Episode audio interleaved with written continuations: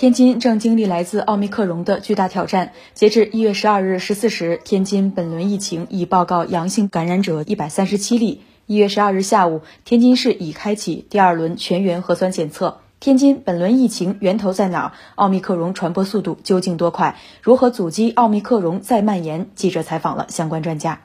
天津市疾病预防控制中心主任、市卫生健康委副主任韩金燕：根据现场流调的信息梳理啊。本轮疫情传播链条主要是以在校学生以及其家庭，还有一起葬礼、葬礼活动相关的人员。那么，上述人员波及的社区为中心。韩金燕表示，目前本起疫情感染来源尚未查明，但疾控专家研判疫情发现时已经出现了隐秘的社区传播。奥密克戎变异株传播速度快，隐匿性强，疫情防控压力较大。目前天津采取的防控举措主要是控制防外溢、溯源同步进行。中国工程院院士张伯礼，我觉得一个是早，第二是严，第三个是准，是吧？或者又再加一个就是全，因为它源头不清，传的又快，只能去早。第二就严，是吧？严格的隔离，足不出户就不能出户，这样呢？他看是狠了一点，但是有必要。再一个就是准，靠大数据、手机，靠这个互联网的联系，能够查到追踪到每一个人。再一个全呢就全面，既要做好防控，还要做好老百姓的生活照顾，还要做好就医。为严格控制病毒的传播面，天津已全面加强离京管理，全力阻击疫情进一步扩散传播。倡导非必要不离京，确需离京的，一月九日二十四时起，需持有四十八小时内核酸检测阴性证明和健康码绿码。天津市交通运输委副主任刘道刚：这是我们在全市高速公路和普通公路一共设立了二百七十九个检查站。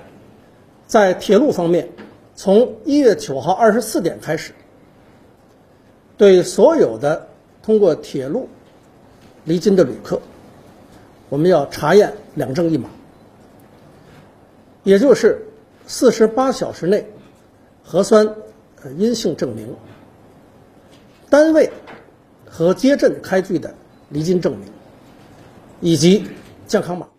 发现本轮疫情前已离京人员，天津已及时与各地对接，也已由当地部门纳入密切监管。针对奥密克戎病毒的特点，专家表示，通过隔离可以有效控制疫情传播。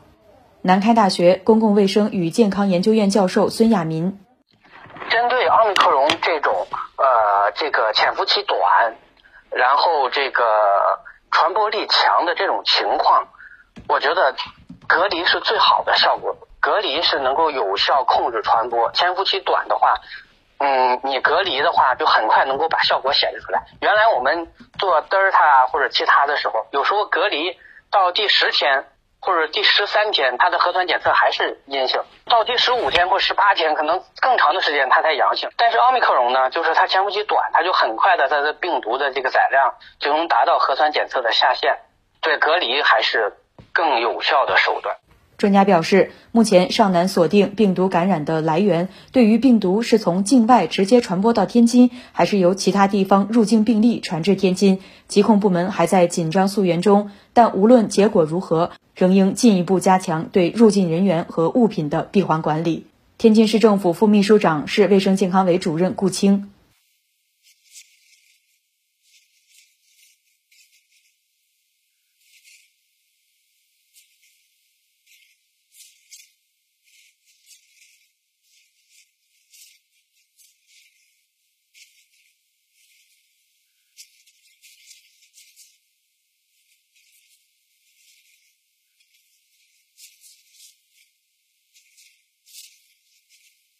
新华社记者许健天津报道。